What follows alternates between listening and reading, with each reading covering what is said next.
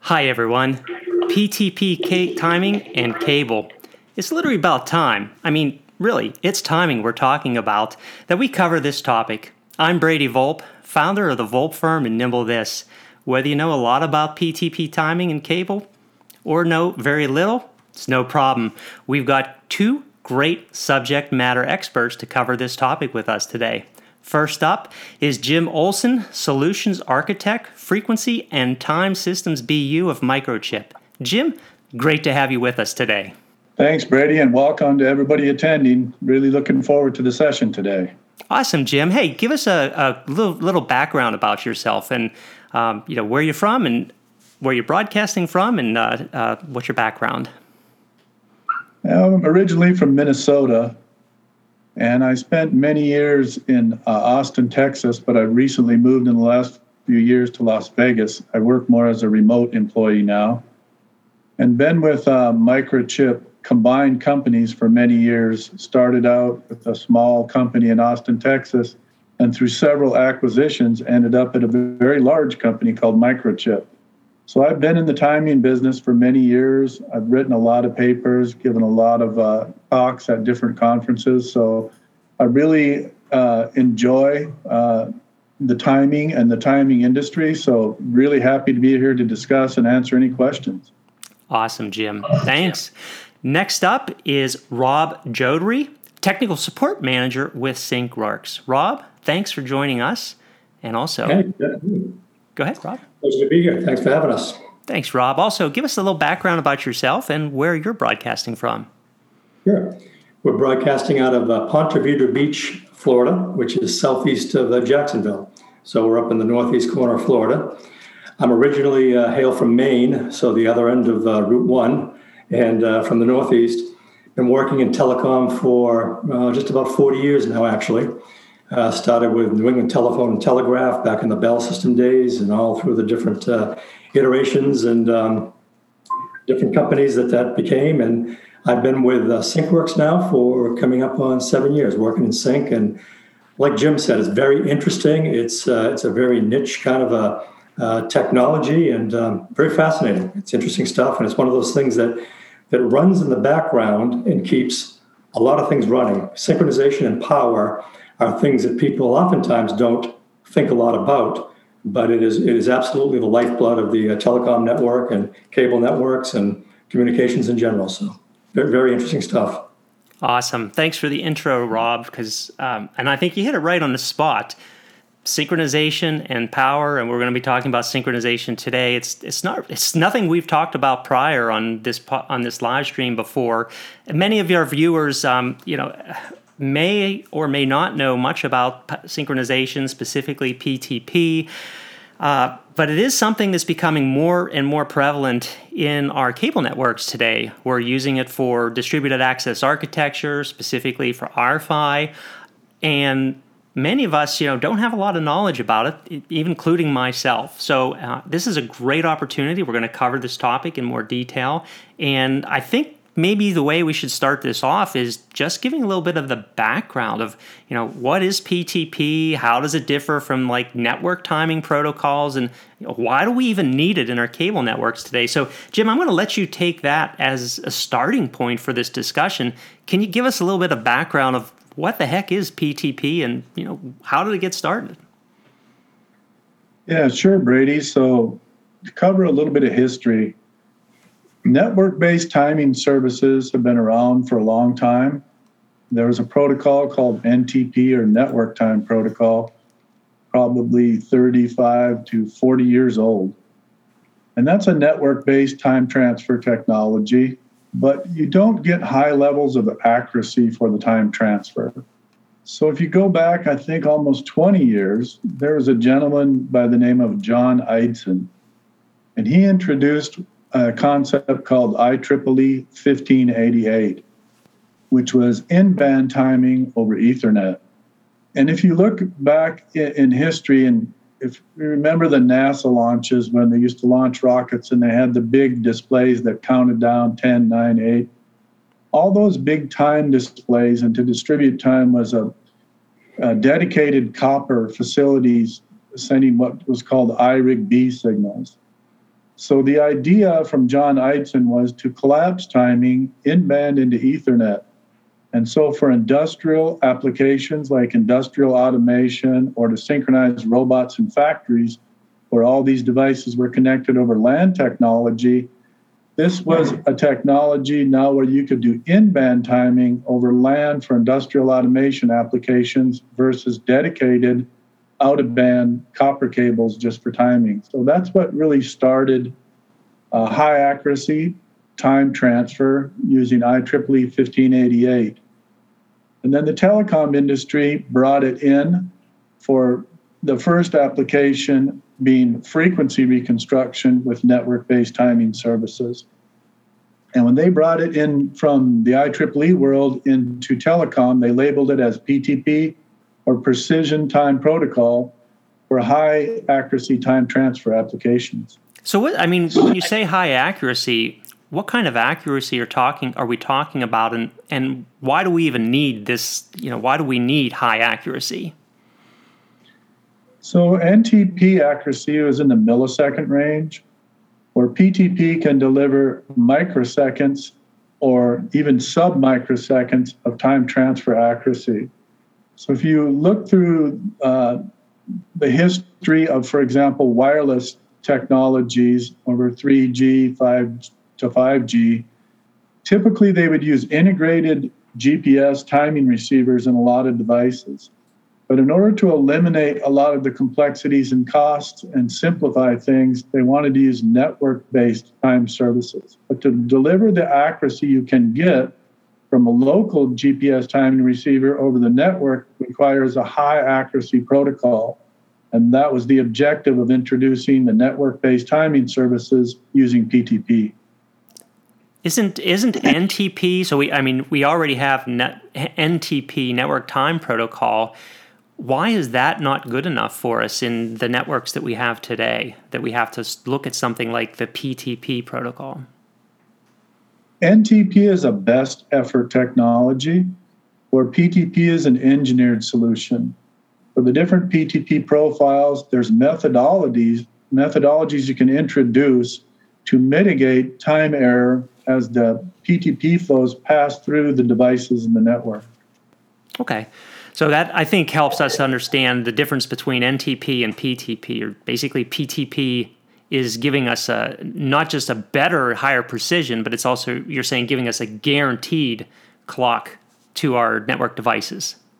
Absolutely, yes, a whole different world of accuracy, and uh, maybe a little bit later in the discussion we can get into some of the details that to help us understand how we can achieve these different levels of accuracy from an engineering perspective. So, you know, my first experience of actually hearing anything about PTP was through a company called Symmetricom. And this was when we were dealing with modular CMTSs. And I know there's some cable operators out there that still have modular CMTSs up and running. And Symmetricom was producing PTP clocks um, specifically for modular CMTSs how you know is Symmetricom still out there? Do are they still producing these PTP timers, or what's changed? Yes, actually, I used to work for Symmetricom, and Symmetricom was acquired by Microchip. So I, am well aware of, of all those devices. And yes, we did have a specific product for modular CMTS applications, but it was an out of band using what we call the DOCSIS timing interface. So we would cable timing to the CMTS uh, modular equipment to align them with, with timing pulses that it was out of band.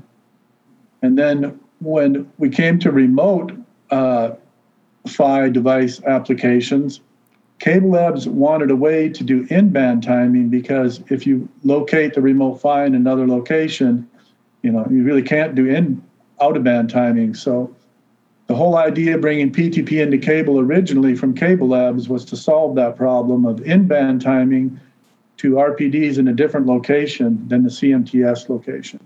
Cool. So in our chat room, we we, we just have some uh, discussion right around exactly what you're mentioning um, on modular CMTSs. So we have our some good friends of ours, uh, Brian Wilson, shout out to you, Le- Levy, shout out to you, and John Downey, shout out to you guys. Um, so they're talking about MCMTSs and how we've used. Uh, D, uh, PTP clocks for those, and, and then also DTI, which you just mentioned, Jim. Um, and then and also a comment on there, which I think we'll probably explore through the rest of the conversation, where you know you can have in the specifically on there 45 minutes if you um, to re- reacquire uh, time sync if you lose the timing to the CMTS, and I think that's something we'll talk about later on in, in the presentation.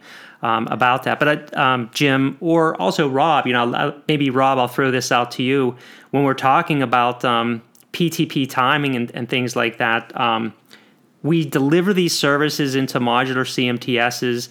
Um, you know, there's really critical timing that we have into the CMTSs.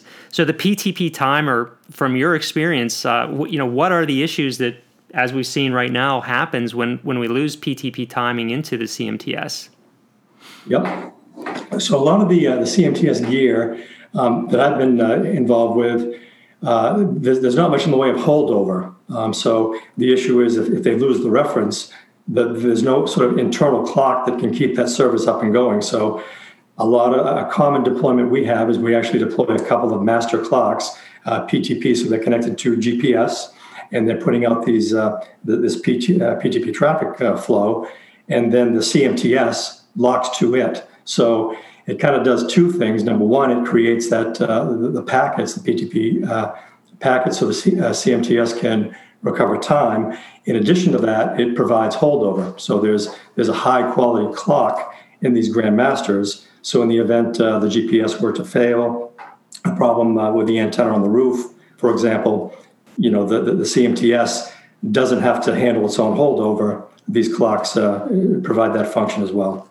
So basically, Rob, you're saying uh, the PTP timers still need GPSs, but they can function without GPS references. They can. Yep. Yep. We've um, we one of our customers, cable company. Um, they started deploying their network without um, uh, GPS antennas, so you can. Um, the way I sort of think about that, you have to be cautious with is so you can actually have grandmasters uh, running uh, just on their inherent internal oscillator quality with that situation, you sort of create what I think of as sort of a timing island, if you will, in that as long as everything is referencing back to that one clock, you know, you're okay because everything is in is in sync with relationship to to each other. But if you had another grandmaster with tied to another piece of gear, and then those two end users were talking to each other, you'd have an issue. There'd be an offset. So that's why we, as we kind of worked through this process, we found the better solution was to uh, make sure that there was a traceability to these uh, to these clocks via GPS, or you can also use a boundary clock. We can talk about that later too, but a boundary clock application where you have a grandmaster clock rather than being tied to um, a GPS antenna, it is taking a PTP uh, packet flow as a reference. Okay, thanks, Rob. Um, Jim, back back to you. You were talking about how CableLabs, you know, was looking for a solution, a timing solution for CMTSs, uh, and they came on to PTP. Uh, do you know why we actually need this level of accuracy for our C, you know, for our modular CMTSs, but more recently, we're really relying on PTP for our distributed access architecture, for um, you know, for our remote PHY dis- solutions and and related technologies. Yeah, Brady, good question. And the clocking rate between the Mac and the PHY must be very close, or you're going to have a lot of problems with video transmission streams. So CableLabs standardized on a PTP profile called G.8275.2. G.8275.2 is a layer 3 unicast profile. We can talk a little bit later, but there's additional profiles that are more accurate than G.8275.2. But the remote PHY application itself requires a one millisecond alignment between the CMTS equipment and the remote PHY equipment. So that's not a particularly stringent accuracy requirement. one millisecond. And it's a relative requirement between the CMTS equipment and the RPD equipment.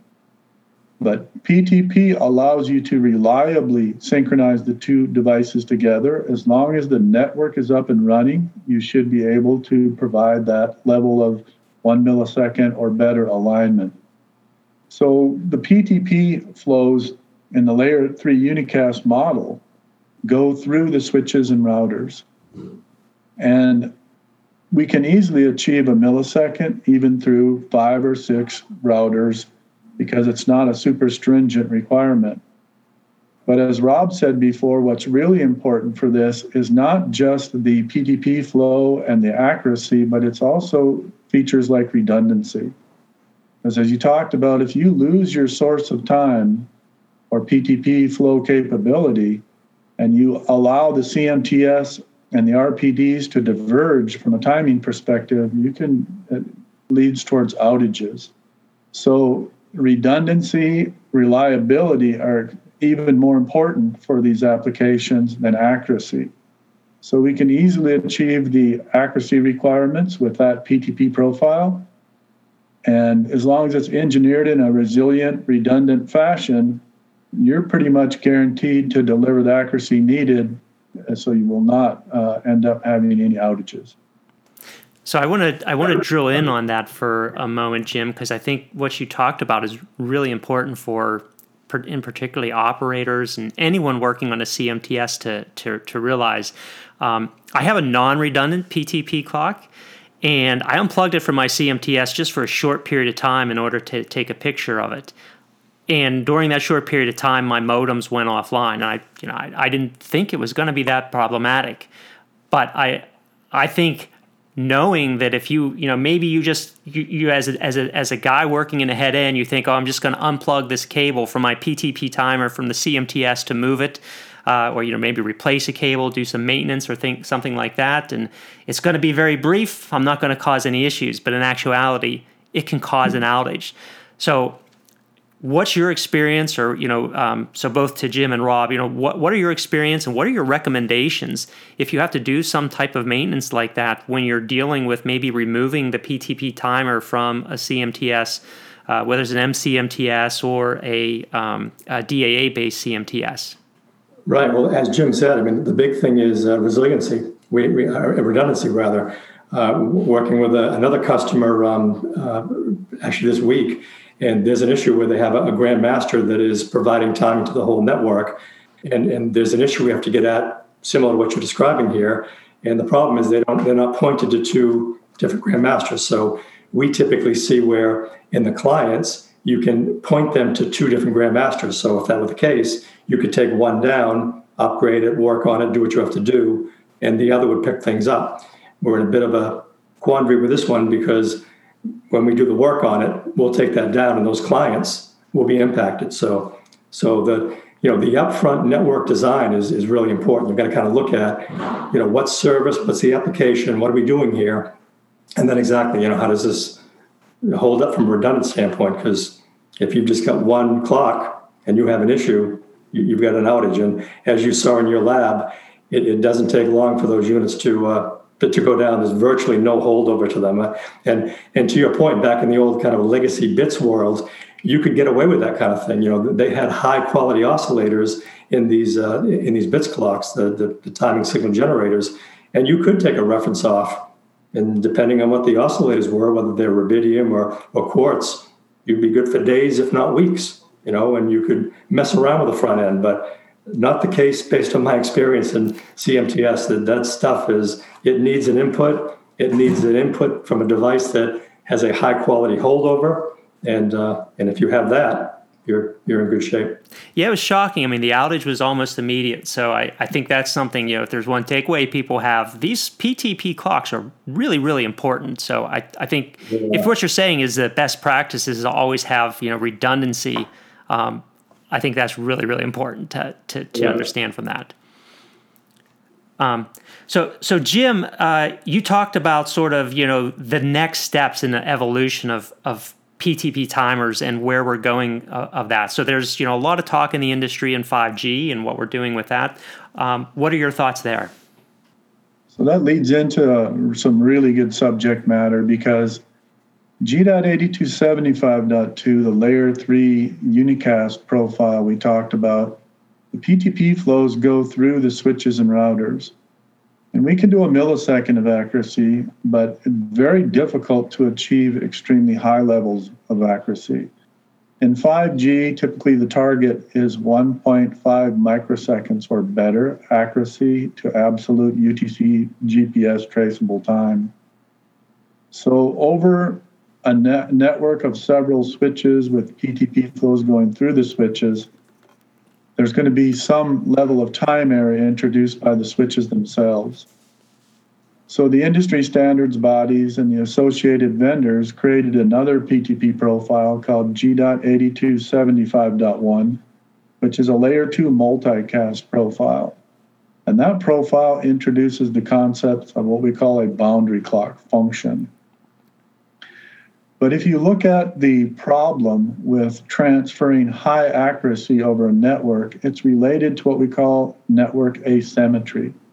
Network asymmetry is the difference in delay between the forward and reverse direction of a PTP flow from the Grandmaster uh, server function to the client end user application. So, Brady, let's say I am a PTP Grandmaster clock server and you're a PTP client, and the network between us is where we're time, trying to do the time transfer over. So, to understand how asymmetry impacts time transfer, uh, I'll try to provide a simple explanation. So, the first step in the process is I'm going to send a timestamp from myself, Brady, to you. And then you're going to turn around and you're going to send that timestamp back to me and you're going to ask me as a grandmaster PTP function, can you measure the delay and make a correction for it and send me a timestamp with a correction for that delay so we can be time aligned extremely accurately so the time transfer can execute down to a microsecond level or better. As the grandmaster function, I say, sure, I can do that. But the measurement I can I make is going to be a round trip delay measurement. I do not have the ability to say exactly what the delay is in the forward direction or the reverse direction. But I have a GPS antenna connected to my head, so I can calculate the round trip delay very, very accurately. So when I send the timestamp to you and you send it back to me, I'll execute a round trip delay measurement. Let's say that round trip delay measurement is 10 microseconds.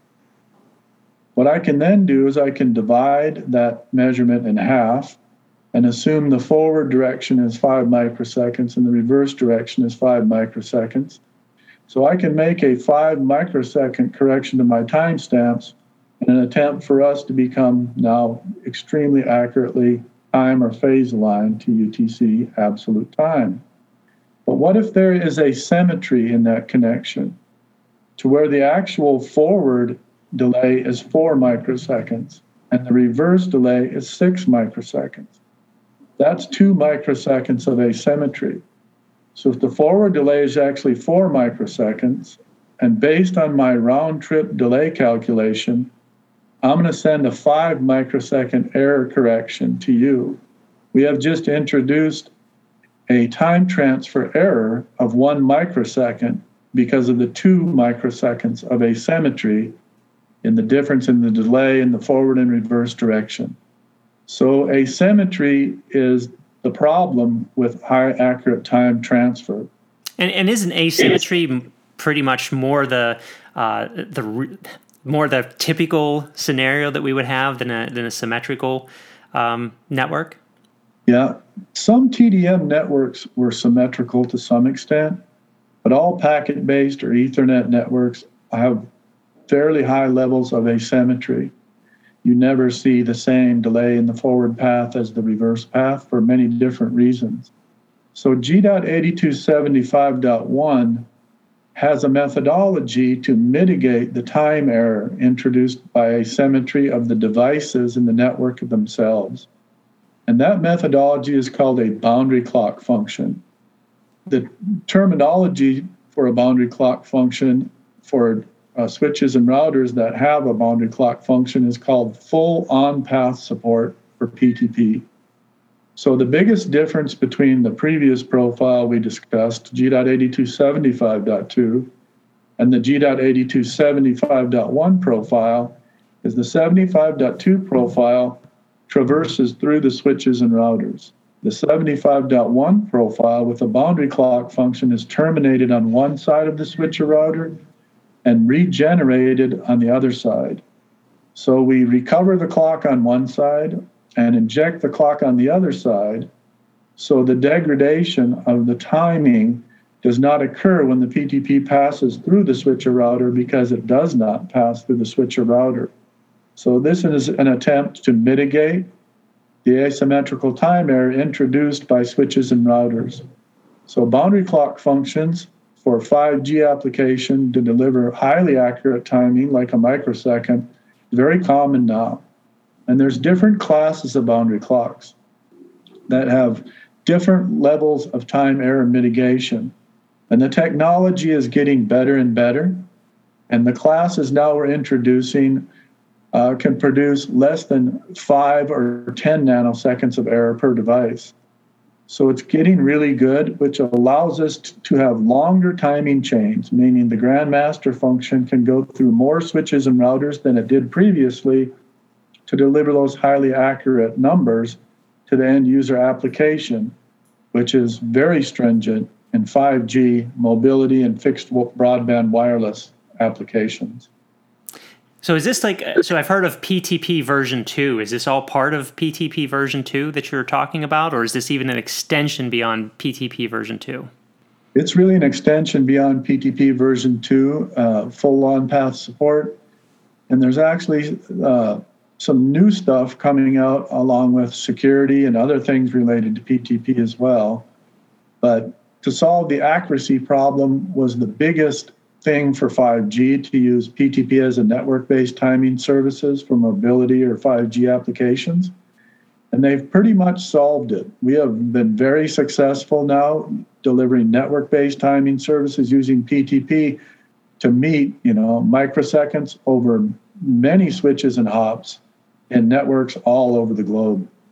No, that's very interesting, Jim. Uh, I want to take a couple of questions that have coming in on the chat room. First off, from John Downey, he brings up an interesting point where we have we have CCAP or CMTSs today that can support both the traditional integrated CMTS solution as well as RPDs. And John's question is basically saying, um, you know, his concern is this is question or this is a concern now because you have the legacy CMTS and and now you're introducing a PTP timer to support the distributed access architecture, the RPD that RPD that's out there.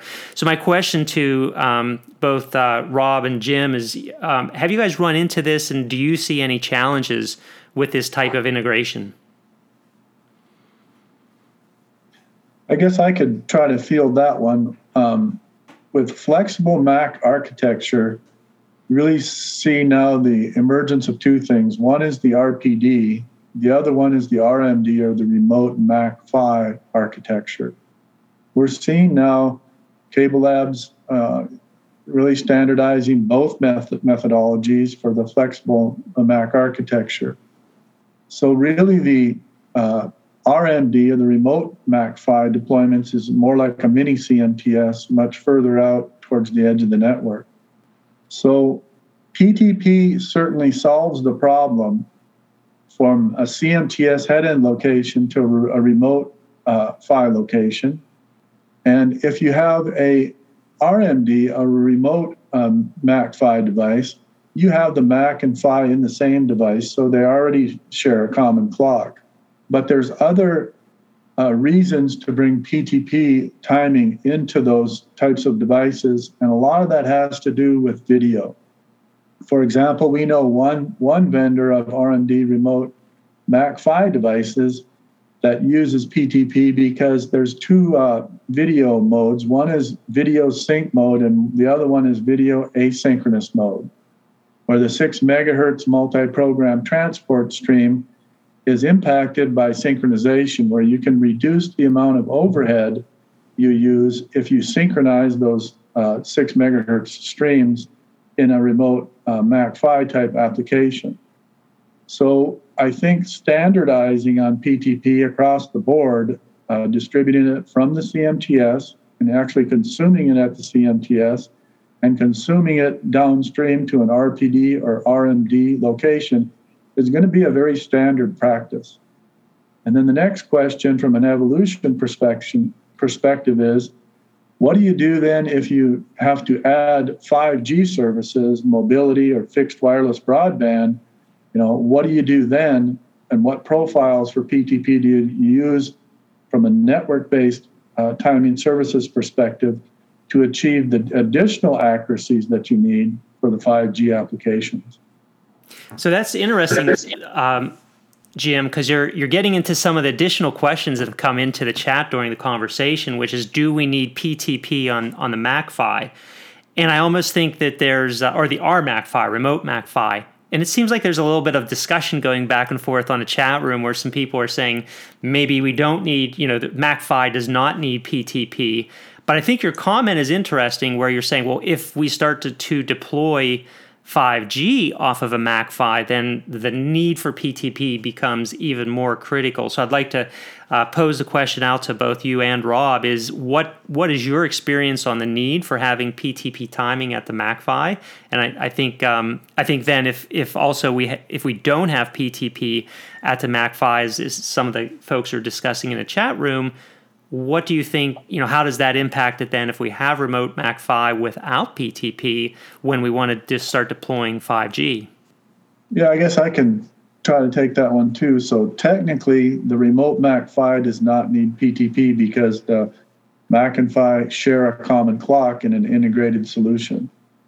But as we discussed just one angle of it is the video. You can and there are there is benefits to running video in a synchronous mode but also, if you're engineering uh, and you're a cable guy and you're looking forward to the future, you could run uh, just relative PTP timing, meaning no GPS connected to the Grandmaster, and achieve phase alignment between a CMTS and an RPD, and also provide uh, a good clock for video sync mode operations. But if you look forward in the future, the 5G timing requirements are absolute traceable requirements to UTC or GPS time. So that's one reason to factor in ahead, putting GPS in ahead of time is to prepare for the future. And the second, for PTP services out of a CMTS head end location. At some point, whether it's for fixed wireless broadband services or for mobility services, the cable companies will certainly be offering these services in the future. So, how do you prepare your network for that? One is UTC traceability to GPS. The other one has to do related to 5G with interesting advancements in technology for both DOCSIS and for the PON segments of the network. For example, the new DOCSIS technologies allow for the introduction of what we call the DOCSIS timing protocol. And in PON networks for GPON for access, which could also be used in the cable markets, uh, both of those network segments now can be used as a boundary clock function. Using DOCSIS timing protocol, the DOCSIS segment can become a boundary clock function, as well as a PON access segment in cable networks could be a boundary clock function. So this en- helps enable us deliver high accuracy PTP to mobility or fixed wireless radio technology uh, for end user applications in the cable markets. Certainly, this is the evolution that we're moving to.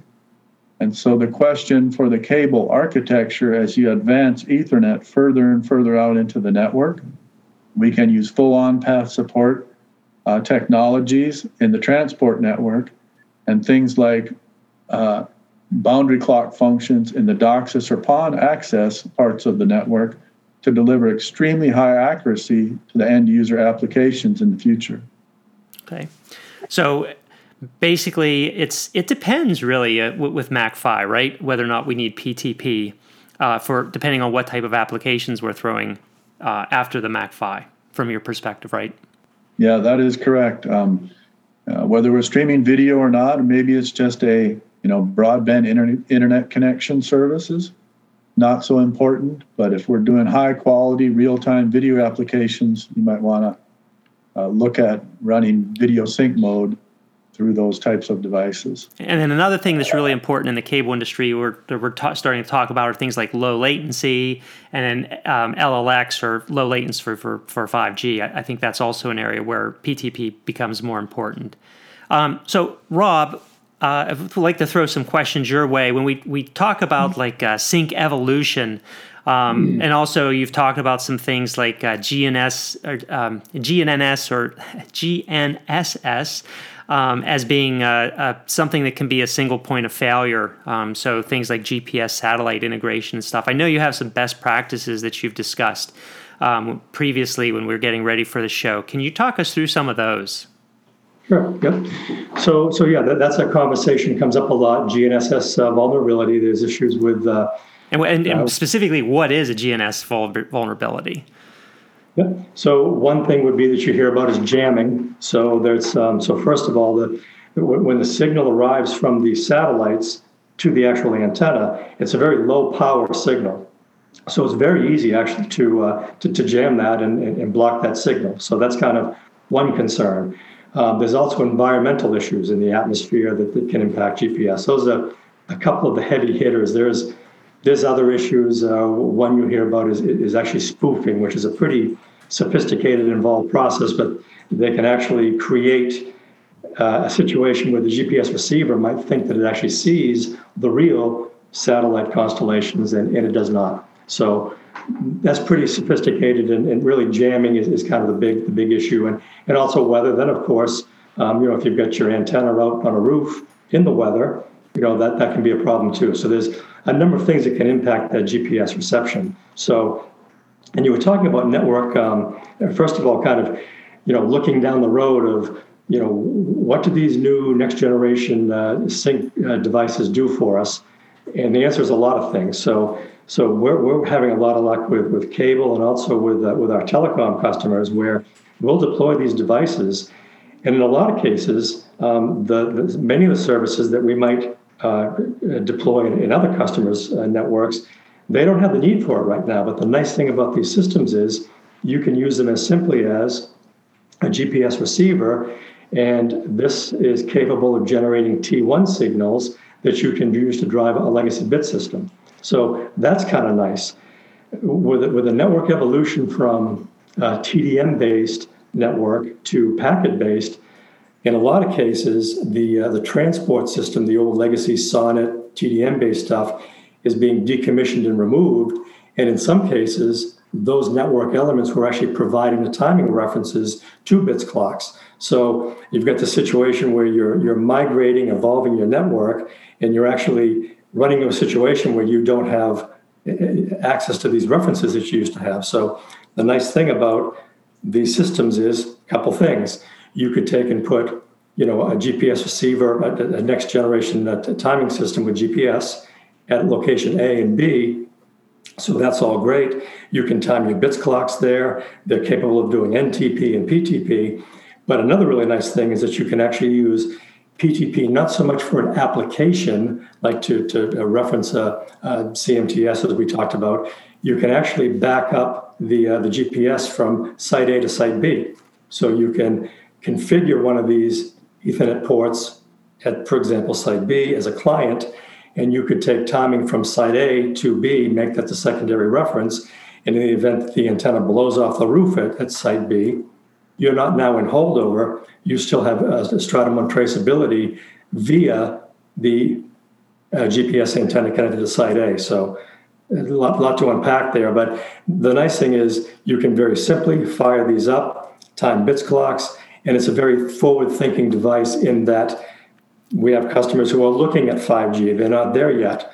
That's great. You know, you haven't got to put something in your network today that needs a forklift to remove an update down the road. It's got applications for today and it's got applications for down the road.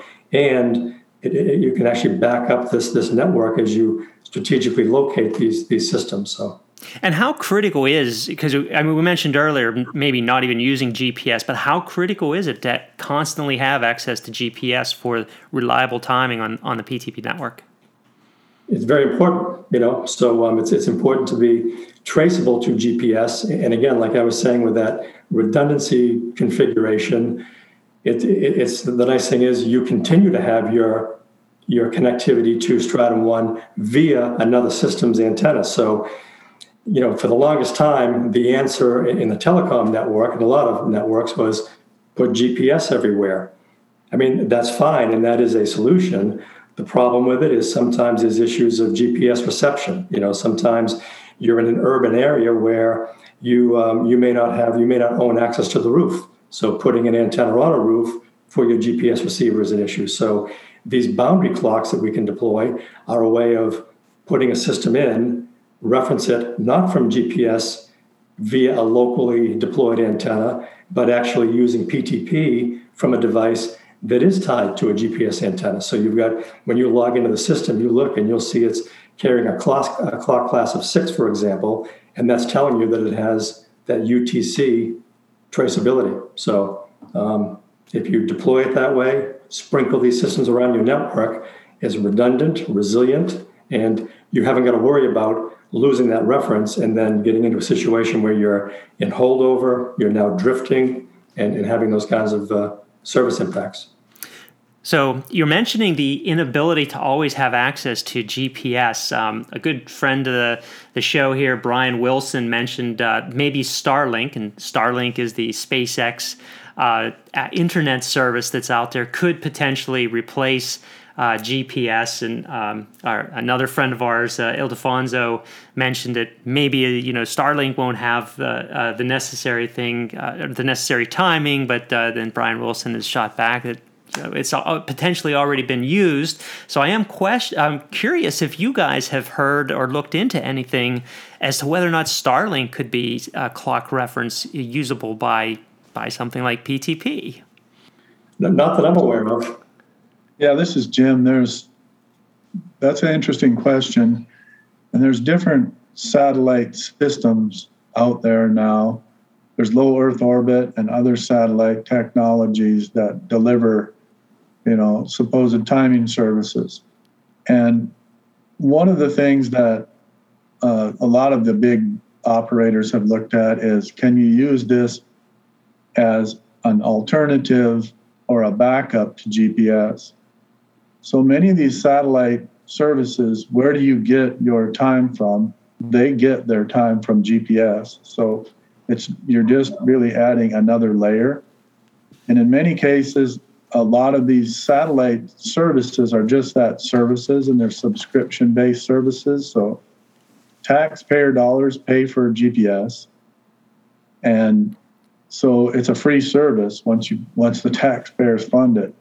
And the satellite-based services for many uh, are are going to be subscription-based services, so you really have to pay additional money for it. But most all of them are, or all of them are really they extract their time from the same thing, which is the GPS satellites, which are controlled very, very uh, finitely from the GPS ground stations. They actually use a lot of the microchip cesium and hydrogen maser technology to produce the accuracy and the uplink to the satellites to achieve the UTC traceability. So it's it's another layer, and it could be an all a backup or alternative. It depends on on what you're looking at. If it's if you lose the GPS satellites or somebody hacks in and the ephemeris data is not available from the satellites, having another satellite backup system typically is not going to help you because they really rely on GPS also. And one, one quick thought too is um, another a deployment we do, and I think this is actually a kind of a, a better design or solution to this this issue is we have what they call um, it's an area a timing hub. So basically, we'll have a GPS receiver um, connected to uh, to, to, uh, to GPS, obviously, and you can back that up with a cesium uh, clock. So what that is is a highly accurate uh, stratum one traceable um, signal that you can feed into this device. And now your situation is if you were to lose your GPS visibility rather than the device going into holdover and running on its rubidium internal oscillator. Now it's being disciplined by this cesium clock and it can virtually, I mean, drift no longer is an issue. Now you've got your PTP traffic flow out to the world from this device. And again, you're being disciplined to this, uh, this cesium clock. We do that as well. We kind of get into these area timing hubs. So you'll find a, your core center, and then you will GPS.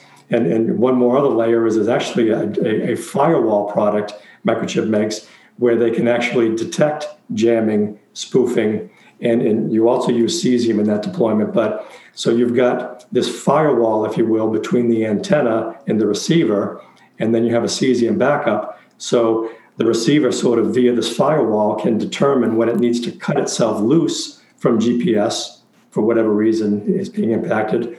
And now you've got this device continuing to put out UTC timestamps. It's sort of, I mean, the way I think about it is it knows what time it was when it lost the reference, and now the cesium just keeps it incrementing at a proper time and virtually could could could run indefinitely. So that's that that seems to be a more you know viable solution, I think, for a network that's that has to have time, can't be drifting, and uh, yeah, and, and I, I think I mean it really goes to show how important our PTP timing is when you're starting to indicate you're getting backups to your backups. You're having firewalls that are detecting vulnerabilities, um, and by, there's no question that our you know our DOCSIS networks are are just becoming very very critical. We're trying to maintain very high availability into them. I think the question I have is you know do these clocks go bad, and if so, how do we detect it, and how do we troubleshoot it if a clock goes bad? Right. So, so there are, you know, first of all, these all have um, remote monitoring capabilities, so they can report alarms to a NOC center. You can log in remotely, and there's there's a lot of reporting. I mean, they're like any device. Do they go bad? I mean, everything will eventually. Um, these these systems, um, you know, again, are built with some some backup, so that you know, if, if and again, this gets back to the issue of the um, of the redundant deployment, sort of upfront you're, you're building in uh, you know protection for that that scenario. But there's certainly alarms that report, and um, you know switching can occur, and um, and then you know then you obviously log into the device, show alarms. You know what what are you seeing? Um, the, the, the, most common issue we bump into is antenna related, actually, not internal failures, but when we bump into problems, the issue is there's an open antenna alarm that you've got to you know chase and figure out connectors and coax. So most of these devices, once you get them basically configured and, and fired up and operational, the you know the the variable becomes the uh, the coax that goes up onto the uh, onto the roof of the GPS side of things. Are there any other things that we should be looking out for with respect to PTP timers, Rob, that we have not covered? Uh, well, there are. There's a couple design consider. One one sort of point out is um, with um, with the GPS um, receiver, for example, you've got an antenna on the roof, and you may have a one-story building. So you may have a piece of coax that's, you know, uh, 20 feet from the receiver to uh, the junction box. Then there's a surge arrestor that we install to protect from lightning. Then you might have 10 more feet of coax. You may also be in a 20 story building and you may have hundreds of feet of coax. So, one thing to bear in mind when you're doing this, especially when you have a, a time sensitive application, there's a cable delay setting that you have to be aware of. So, basically, it's a you, you tell the device effectively how far away physically is the antenna from the receiver so it can compensate for that propagation delay. So, a couple of considerations one is distance, um, how long is the cable, and also cable type whether it's uh, LMR 240 or 400, there's different numbers, but basically you, you tell the device that there's a delay of this many nanoseconds, and you just calculate that based on, as I say, the, the coax and the uh, cable type. All right. Thanks, Rob. And, and Jim, on your side, is there anything else we missed from the architecture, evolution, or profiles? Maybe one more interesting technical point, and that has to do with uh, a concept called synchronous Ethernet. So Ethernet switches are typically asynchronous. They have 100 part per million free running oscillators in them. But synchronous Ethernet switches are now available by pretty much all the vendors in the market. and they have better oscillators, 4.6 part per million oscillators, and it allows you to discipline those oscillators instead of free running them from the physical layer, just like we did in SONET networks. So, this allows us to distribute an accurate frequency and recover and reconstruct frequency over Ethernet networks. But also, almost all boundary clock functions for high accuracy applications use synchronous Ethernet in combination with the boundary clock technology.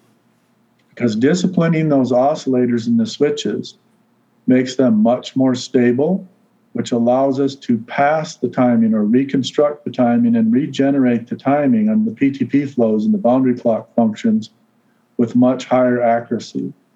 So, synchronous Ethernet and the boundary clock functions for full on path support go hand in hand. And I think it's an important consideration from an engineering perspective that you include both functionalities if you're going to support things like 5G services, because all 5G radios, fixed wireless, or mobility applications are all TDD, time division duplex technology. They all require absolute plus or minus 1.5 microsecond UTC traceability. So this really helps uh, if you're going to go through a chain of several switches or routers using boundary clock functions helps us meet those boundary clock performance specifications and then the end user requirement as well. I think that's a, actually a good piece of information to throw out, Jim, because uh, at this year's Cable-Tec Expo, there was a really good session on whether or not 5G is friend or foe, and it basically said, um, you know, it can be your friend as if as a cable operator if you're the first to market. So if you're a cable operator and you're thinking about 5G, getting these switches that Jim's talking about is something you may want to be thinking about. Um, I want to throw out there, uh, Dari from the chat room said, uh, and Dari, shout out to you. Thanks for joining. Um, testing PTP parameters at the RPD location is a good best practice. Um, and we may have a show coming up very soon that gets right into how we test PTP. So uh, that may be coming up soon. Um, I do want to say, I want to give an opportunity to um, both Rob and Jim to uh, promote anything you guys may have coming up or any new technologies or anything like that. Rob, Jim? Uh, Jim, yeah, sure. Have, go, go ahead, Rob. We have a, a website, of course, uh, syncworks.com, with some white papers and lots of resources. So lots of good information there. So uh, you can visit that site and reach out to us as ways to uh, pose questions, and we'll get back at you and um, help you with any uh, any network needs. Great, thanks, Rob. Jim, from you. Maybe Brady, it would be beneficial to explain the uh, SyncWorks microchip relationship. So, microchip, we're the manufacturer of the cesium standards technology that Rob described, the GNSS, GPS timing receivers, the PTP Grandmaster products, etc. And then SyncWorks is our distributor where they uh, resell our products, they provide support for our products and associated services. So they're our partner. Uh, we're the manufacturer and they're sort of the frontline troops. So that I think helps people understand the difference between you know Rob and I and what we represent. I think from personally for myself, I have uh, quite a few articles lately, 5G technology world articles. If you if you look that up, you'll see a lot of stuff for, from me on 5G timing. So if anybody wants to learn more about that, there's some good information out there. Well, what what website do we go for that, Jim? Um, you should be able to get it off of uh, just uh, Google 5G technology world, and they have a lot of articles, or you can get it off the microchip uh, website. Awesome. Awesome. Well, Rob and Jim, thank you so much. This is a great episode. I really appreciate your time and all the information you've given us on PTP timing everyone in the chat room who joined to watch, thank you so much. There's really a lot of good chats going on, so I appreciate that. And please hit the subscribe button, give us a like if you uh, enjoyed the episode. We definitely try to give you guys good content. So, everyone, thanks so much, and tune back in next time for our next episode on all things DOCSIS. Appreciate everyone's time. So long, all. Thanks, guys. Bye bye now.